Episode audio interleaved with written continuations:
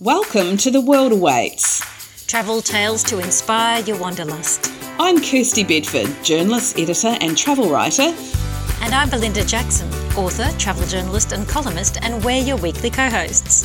Hello and welcome back. How are you this week, Belle? Um, great, thanks, Kirstie. I've had my head down. I'm writing about turtle tracking on remote islands in the Northern Territory. I'm writing about fabulous Malaysian state of Sarawak in Borneo. And I'm also writing about top five European hotspots. How about you? What great things to be writing about. Um, it's been a busy week for me too over at Signature Media. We've just put the 40th anniversary issue of Vacations and Travel to print, VNT's Australia's longest running travel magazine. So it was a pretty special issue, and you can look out for it in the newsstands in the next week. It's filled with 40 places to stay, 40 experiences, and top 40 destinations. And I'll post a link in the show notes to where you can subscribe because if you want to get one delivered to your door, because it's um, a pretty special edition to hold on to. Oh, I can't wait to read it. I'm sure that there are plenty of places to stay that have great outdoor showers and tubs. And the, the reason for this um, rather weird segue is because um, last week, when I interviewed Kathleen Olive on the show, her most bizarre travel memory was when she accidentally showered with her street level windows open onto Italy's most glamorous town, Bellagio. And it got me thinking about the incredible outdoor showers and tubs around the world where you do actually want to get your gear off. to be honest, I have actually had a similar experience in Fiji where I've been blissfully showering in the outdoor shower. Can I say it was actually attached to my villa, so it's not like I stripped down and paraded myself outside. But little did I know there were local men climbing the coconut trees outside to do maintenance. So uh, yes, needless to say, it was it was bathers all the way from there on. Ah, nice. Yeah, look, I've had some great shower, outdoor shower experiences too. Most recently at the new super Superlux Jumeirah Bali down near Uluwatu. It was extremely private, can I say, with very high stone walls. But my villa was actually right beside the massive reception, so you could hear movement on the other side, which kept my showers a bit short. Mm, bit off putting, isn't it? And Bali and Fiji aren't the only ones with incredible outdoor showers, though. Didn't you have an experience in Oman too, Belle? Yeah, I've, I've got a great memory of showering under the hot Arabian sun in the Six Senses resort in Zighy Bay in northern Oman, which is not normally the region you'd associate with such experiences. And also the Maldives, which does a masterclass in outdoor bathing with outdoor showers and tubs suspended above lagoons.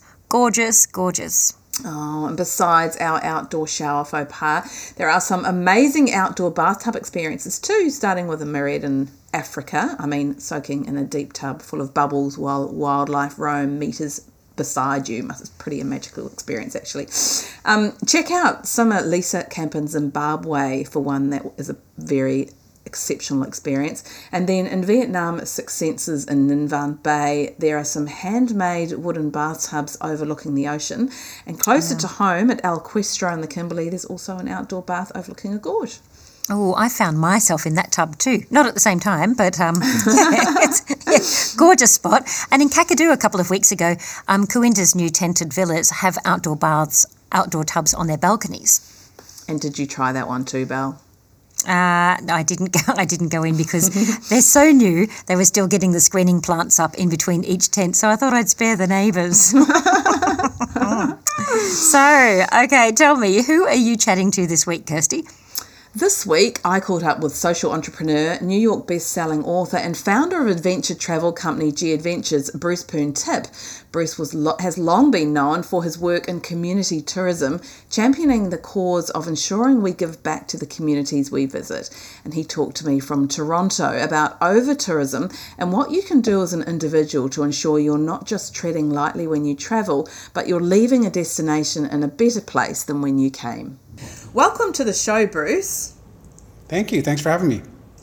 It's so great to have you chatting to us today. Let's start by just talking about your latest accolade, Officer of the Order of Canada, which made you the first person in the Canadian travel industry to receive the title of officer in 34 years. You must be incredibly yes. proud about that. Yeah, it was a shock actually. Yeah, it was. Um, I mean, I, I, I, knew I was getting recognized. Uh, there's a there's a long investigation period, but um, you know, there's a member and then there's a higher order, which is the officer. So I was quite uh, pleasantly surprised when uh, when it, when I got the call. So, so tell us about sort of um, how how G Adventures started and how you got how you got into launching your business. Well, we started 33 years ago this year, this September. Uh, back in 1990, you know, travel was just very different, and we had a view on, you know, on, on community tourism. Like when we first started, it was about bringing people to local communities and having cultural kind of immersion type experiences. Back in 1990, people, you know, it was completely different. People research travel differently. I mean, you know, there was no internet. I didn't even have a fax machine actually when I started. My first reservations I did by post, by mail. um, so, you know, we kind of, you know, spearheaded a whole, um, you know, style of tourism, and we were, it was extremely innovative at the time. And even though, like in the mid '90s, ecotourism came to, you know, kind of link um, environment and tourism, and then sustainable tourism and responsible tourism. All these different, we always were very focused on community and community development and how tourism can be a transformational industry for local communities if done right, with local communities benefiting and also being in part involved in the dialogue of creating tourism for our customers. And so with that, you know, we've done a lot of great work over the years. Um, we're, we're, we're, we have become, you know, tied to poverty alleviation through tourism because when, when there's extreme poverty and, you know, and, and tourism kind of link because we're traveling to some of the poor, 40 poorest countries in the world, um, travel can be this transformational vehicle for wealth distribution and poverty alleviation. So we've done a lot of great work over the years. We've become kind of globally um, acknowledged as the, you know, the, the world leader in our space. And you know, because of that, through our foundation, Planeterra, um, yeah, we were we were recognized by the the Order of Canada, which has been, I guess, ultimately through the, the King, because it's through the our Governor General through the, the royal family, and it's it's quite an honor.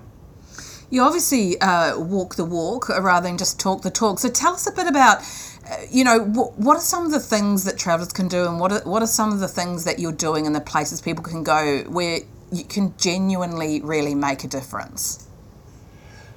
I mean, there's, I mean, there's, there, there's, there's lots of different things you can do. I mean, the, the main thing uh, is, you know, is, is about local impact, right? Like a cultural and, and cultural heritage preservation. So there's many ways in which you can look to, at sustainability. There's obviously, you know, connected to environment and, you know, climate change and also, um, as, you know, poverty alleviation, community development, all of these different things, which all link towards sustainability.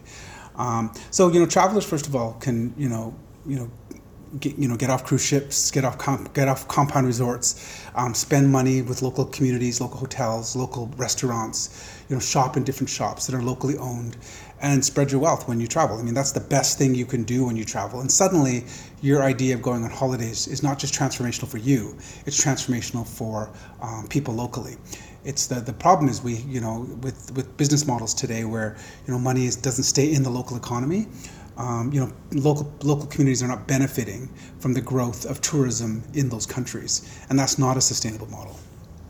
And it and it really seems back to what you've talked about in the past, which is about how we're we're becoming unconscious consumers. Can you uh, mm-hmm. explain a little bit about what that means? Well, well, tourism tour, tourism used to be just a one way experience, and, and and until kind of we came around and to kind of to you know pose the question that you know it's not just about your experience. And it's that that idea that travel is my right and not a privilege. And and really travel is a privilege of the west western world. Like there's very few people on the planet that have disposable income at the time to be able to go on to go on holidays and say they want to go on holidays. And so that's a that's a real privileged position that we have.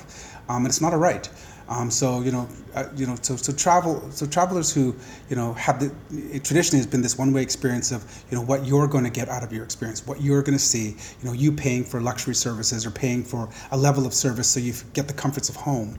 Um, that one-way experience is um, you know really something that we've we've questioned at G Adventures for years and said you know it, it isn't you know there's so many more people that can benefit when you go on holidays and you can have that luxury you can have that amazing holiday you can have that amazing experience but if done the right way, um, it's transformational for everyone. So it's it's you know it's it's a whole community that benefits once you decide to go on holidays. I think probably one of the most powerful ways I've seen a demonstration of this was in your new travel documentary, The Last Tourist. Can you tell us a bit about that? Why you decided to launch that, and and what are some of the, the uh, the, the things. I mean, you know, it is when you watch that and you see uh, people, um, the way wildlife is treated, uh, and people going into orphanages and taking photos with the children in there. It's it's really moving, and I think it really hits home about exactly what you're talking about. So obviously that was the the reason behind doing that. Can you talk to us a little bit about that? Yeah, I mean, the Last Tourist was a crazy project. that you know, it started as just an idea of us doing a movie on our iPhones, um, just just telling our story, to realizing this is a you know this is a big story, and and you know it's kind of motivated because I I'm highly in demand for public speaking around the world, and my message is just resounds with whether it's travelers or travel industry. You know, usually you know standing ovations with people that really resonate with the message of you know and i can only do so much because i have a company to run as well. And so i wrote a book in you know 2013 and the next medium for us was was a documentary to get that message across uh, because people really understand it when you when you put it in front of them. I, I, I always say the last tourist didn't present you know new ideas. I mean everything there is uh, i think that people knew happened but when presented to you and you're confronted with it it makes you think um, and but uh, but ultimately, the movie is a message of hope on how tourism can be so much better, and we can be so much better when we decide to go on vacation. Um, so yeah, so it was an idea that you know five years ago we started, um, and it grew. Then eventually, we, we hired a writer and then a director, and then we did the, you know then I funded it, and we did it all backwards. Then we have to sell it to the movie industry and the documentary industry. And, um, and it was a learning experience, but it's been ex- it's been extremely powerful and very successful. We'll, we'll put a link in the show notes to where people can watch that because it is really very moving and, and a good demonstration of exactly what you're talking about. So, can you tell us specifically about some of the places that are doing it, you know, poorly and some of the places that are actually doing things, you know, in a way that we should be supporting and encouraging? Uh, I mean, some of the best countries. I mean, in Australia, I mean, um, you know, uh, New Zealand does does does very well. Uh, Costa Rica, these countries that have really built a uh, a, a long term um, plan on sustainability, um, community development, creating, you know, preserving of natural heritage and, and cultural heritage um, you know, and putting it at the forefront of the business model. And, and, New Zealand and the 100% Pure campaign started it. I think it was 25 years ago now. Um, I was involved in, you know, in, in you know some of the uh, original kind of uh, launches of. I, I, spoke in New Zealand a few times with the launch of that campaign, and it's had its ups and downs, mind you. But but the, the, with that that resounding message has always been very clear, and, and it's filtered right down to the the op, tour operators and, and, and sellers of tourism in New Zealand. Um, you know, Costa Rica is another great example of that. Belize is a company, you know, a country which is, you know, it's, it's a very small country and um, very hard to travel to by, from Australia. But again, doing it very, very well. And Australia too. I mean, Australia has, you know, Australia has an issue because it's got so many different. It's such a massive tourism market. It's never really completely nailed it, um, but the, the, but the intention is there for, with Australian tourism, and and they've, they've they've, they've they've kind of moved in the right direction because you know there's great opportunities in Australia for indigenous tourism as well. Um, so I mean, there's lots of you know the, the the the issues is you know where countries aren't doing it well is the countries that kind of are highlighting this problem with over tourism you know, like uh, the, the, the, the Venices of the world, the Machu Picchu's of the world, where people, you know, mass amounts of people congregate and how you handle mass tourism like that and over tourism. So, what what are some tips that you can give as an individual traveller? How can I make sure that I that I'm making the right decisions uh, and having mm-hmm. having a positive impact?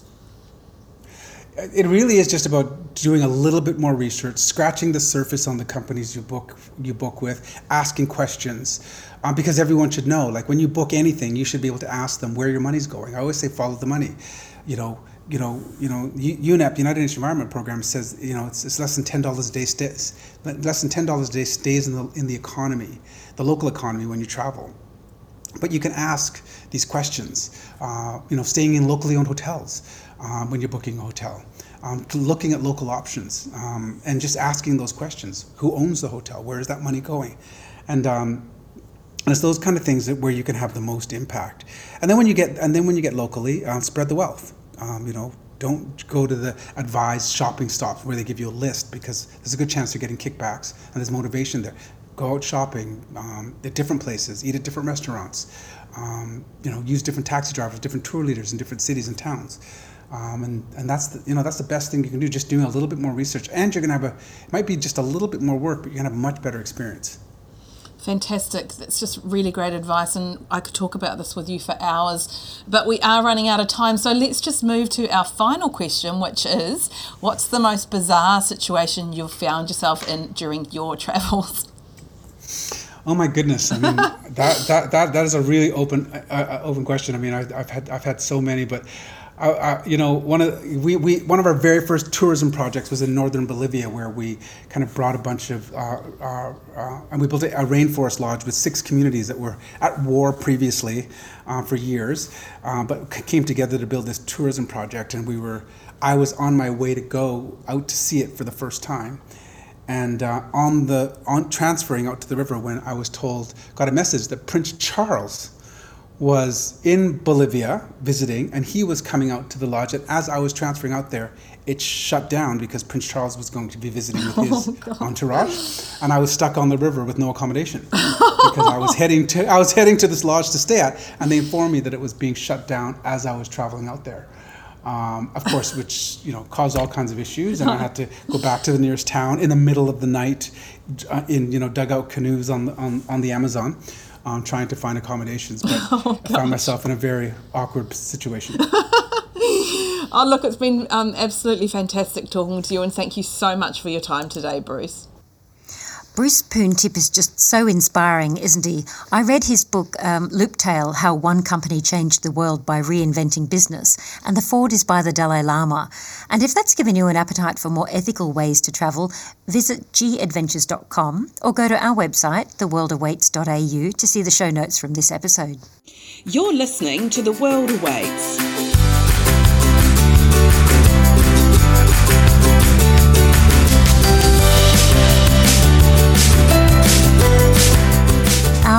This week is for those who want to travel solo.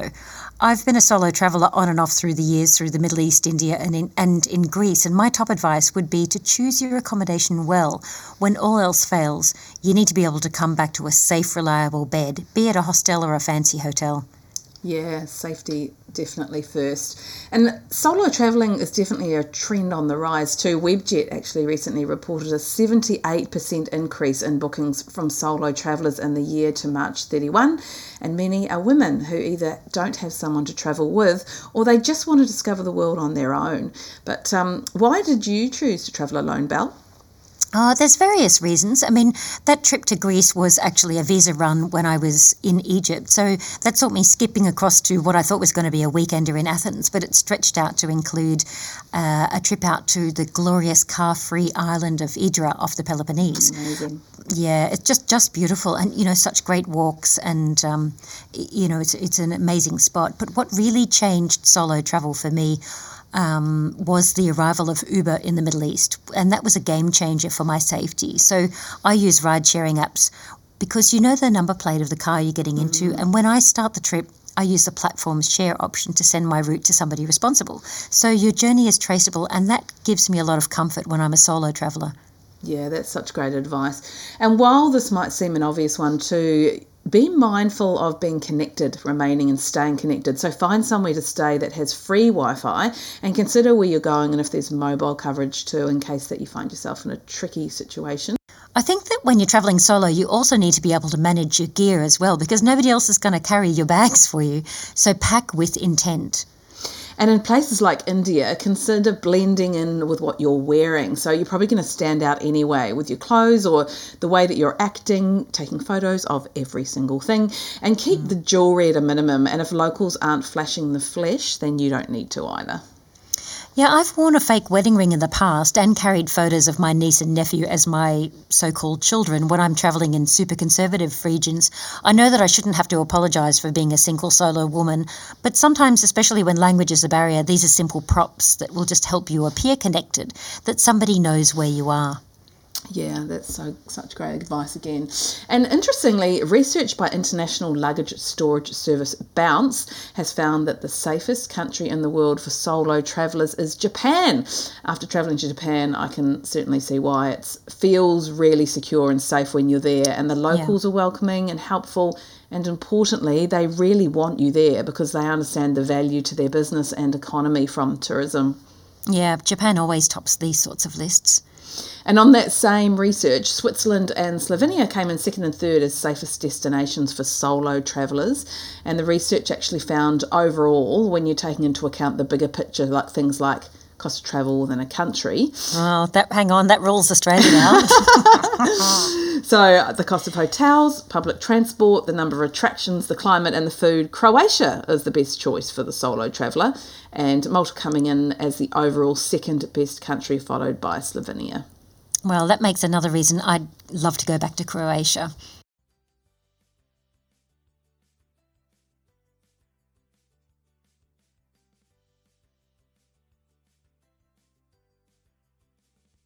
For our second interview this week, who are you chatting to, Belle?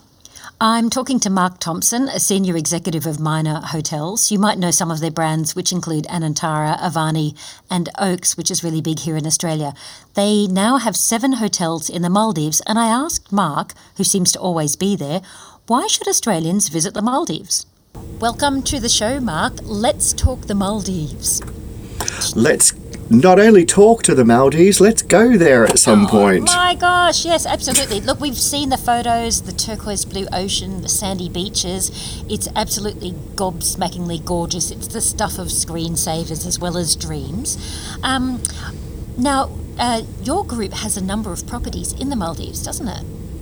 We do. We uh, we have six, um, all very different um, from family, from, you know, adventure, and good timing because we're just about to launch our seventh in August. So, uh, so yes. So, so my question is, I mean, you know, this is a beautiful country, lots of islands, lots of beaches, but we have gorgeous beaches here in Australia. What makes the Maldives different? Why should Aussies go to the Maldives? Uh, look, I mean, yes, Australia has fantastic beaches and everything like that. I just think it's the experience um, and the warmth of the people and the the absolute beauty of the place.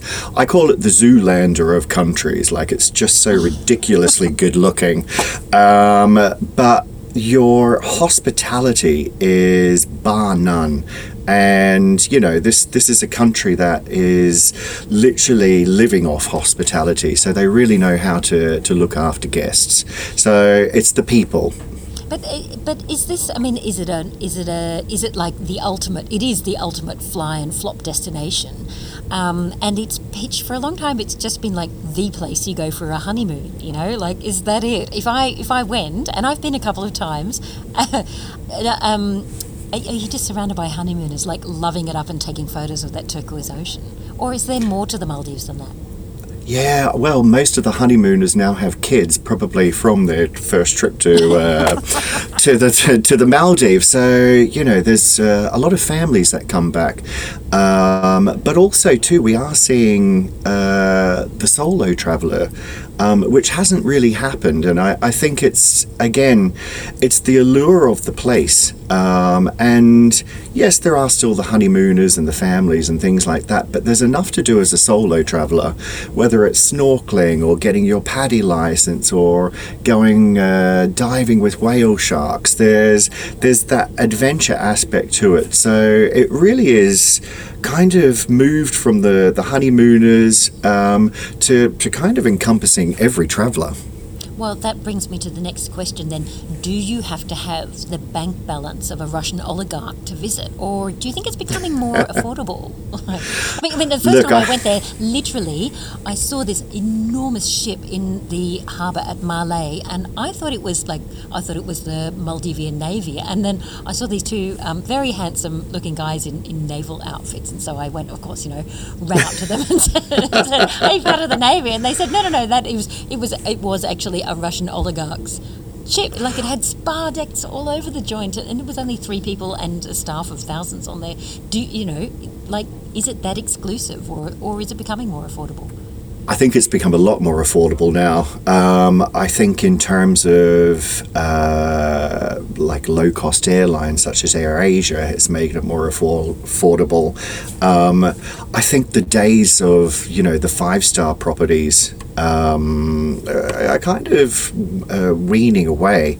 Um, we have just opened Avani Fares, uh, which is in the Baa Atoll. Um, which is a UNESCO site, and uh, it's geared more towards the, the four star or four plus, but it's that more affordable uh, level now. Um, so, yes, there are still the, the five stars, and we've got the residences and the movie stars and things like that. But I think in terms of moving forward, um, it's kind of moved into the direction where it's a, a, little bit more affordable for, for everybody. I actually think you need to be a Russian oligarch to travel in Australia to some places nowadays. Like that is a very good point. So if you're down if you're down in the Baa Atoll, then because I mean that's the the structure of, of the Maldives. In every part of it, each of the different areas has a, has a different experience. Um, what what are you going to see? Like, is it it's a diving area down in in the Baa? Oh, definitely for the Baa Atoll. I mean, uh, you can go swimming with whale sharks uh, from November through to to January. You've got the uh, the manta ray season. Um, you know, for the Baa Atoll as well, we've got Anantara Kihavah, where we've got the largest telescope in the Indian Ocean. So not only do you have that experience underwater, um, but we have star gurus that take you through billions of years of stargazing and things like that. And I was literally there just recently, and it was such a clear night that you could actually see the rings of Saturn. That's how, I mean, it's just, it really is quite spectacular. So, you can be as adventurous as you like, or uh, or as quiet as you like. Um, but yeah, I mean, each of the the atolls are very very different. Um, we have uh, you know, uh, some of our properties are only 30 minutes from Male Airport uh, by boat. Um, and you know you go coral planting or you go swimming with uh, nurse sharks and things like that so you know just it's the experiences that are really quite quite unique well, I think I mean I think to my mind the overwater bungalow is the is the classic Maldivian experience. I have slipped from bed, you know, straight down a, a couple of stairs and into the into the lagoon with tropical fish around everywhere. It, I mean, it is un, undoubtedly, indisputably spectacular, and that's a really great point about it being an astral. Um, an astrotourism destination because it really is in the middle of nowhere. You know, mm. um, coming from Australia, what's the easiest way to to get across to the Maldives? You skip via. There's no direct flights. You skip. You can skip via Singapore. Um, you can go via Colombo in Sri Lanka, which I think would be a great balance of two cultures. What's your favourite way to get across? Well, I'm based in Bangkok, so I always find it easy to, to fly from Sydney or Melbourne through to Bangkok, have your nice little Thai experience. Um, and then you've got Air Asia, uh, which is the low cost airline. Um, that flies twice a week over to Male. So, you know, it makes it that little bit more affordable, and it's only four hour flight. So, but you're you're right. I mean, uh, I also think the Colombo route um, and a lot of surfers from Australia uh, end up going to uh, Sri Lanka, do their little bit of surfing, um, and then head down to somewhere like Niyama, uh, which is one of the, the biggest surfing spots in um, in the Maldives, and they have uh, this absolute fantastic surfing adventure. Yeah, it's crazy. Surfing is really taking off there, and and with discovering more breaks as well, and not just reef breaks, but also beach breaks, which is not very common in the Maldives. So that's I think because they've been reef breaks. You know, you've had to go on liveaboard boats and things like that to, mm. to get. I mean, we're talking next level surfing here, which is really incredible. But then you balance it again, as you say, with more affordable properties. Do you still get that that sense of that sense of it, I mean, it's such a, it's almost, you know, they trademarked the phrase barefoot glamour, where you're literally wearing some gorgeous bejeweled caftan with uh, no shoes on, you know, going to, to, you know, walking through um, through these beautiful sandy beaches without shoes and your and your gorgeous caftans and stuff. Is it does it retain its exclusivity or its sense of glamour? Oh, absolutely. I mean, it's always difficult to put your shoes on at the end of the uh, holiday because you know it is the end of your holiday. So I lost my shoes there once. Actually, I took them off on the first day I arrived and never wore a pair of shoes until I left. I couldn't find them. I had to borrow a pair of thongs from the spa. I think. but I mean, you even know you're in the Maldives when uh, you're you're on a seaplane and you kind of look at the pilot because the the cockpit's open, um, and even your pilot is barefoot, so you kind of know that you're you're on a, a pretty decent holiday if even your pilot has uh, has bare feet. So. Oh, that's fantastic. is there um is it when's the best time to go? Is there an off season for the Maldives or is it just fabulous all year round? No, there. I mean, there's two seasons. Uh, there's uh, there's high season, um, and then there's rainy season. I actually think it's better. I mean, talking about affordability and everything like that, uh, to go during rainy season. Um, and it does rain on on the odd day, but if you do go, you do expect some days to be rainy, and that's where you can do your wine tasting or hang out in your beautiful villa or whatever, and it's a little bit more affordable. Um, during high season, that's certainly uh, from November through to about March. Um, your island's a little bit more busy. Your villas are a little bit more expensive. Uh, your wait times to do excursions are a little bit more. So, you know, I mean, pick and choose uh, high season or, or relatively low season but during those low seasons you you still get the same experience um, you might just get a little bit of sprinkling on No, I that. Well, if you're underwater, then does it matter if it's raining anyway? it really doesn't It matter really you know doesn't the fish the fish don't care no. So now I'm um, I'm going to wrap up this conversation with a question that we ask all our our guests. go on Go re- you ready? Ready? okay The question is, hold on to your pants. Uh, what is the most bizarre travel experience you have had in all of your many, many years of traveling the world? Oh, goodness me. Well, it's not the Maldives because everything's been fabulous in the Maldives. um, I, I, okay, so I did get drugged on a on a, a train, a night train once. Uh, by a couple of bandidos that entered uh, my my train carriage, and I had just finished reading my Lonely Planet book. Book. That's how long ago it was, um, and I just finished reading that you don't accept open drinks from anybody. Anyway, so I accepted an open beer because I thought it was going to be a long journey, and uh, yeah, I uh, kind of almost passed out, but uh, something kind of took over and it said, "Wake up, Mark! You've got to do this."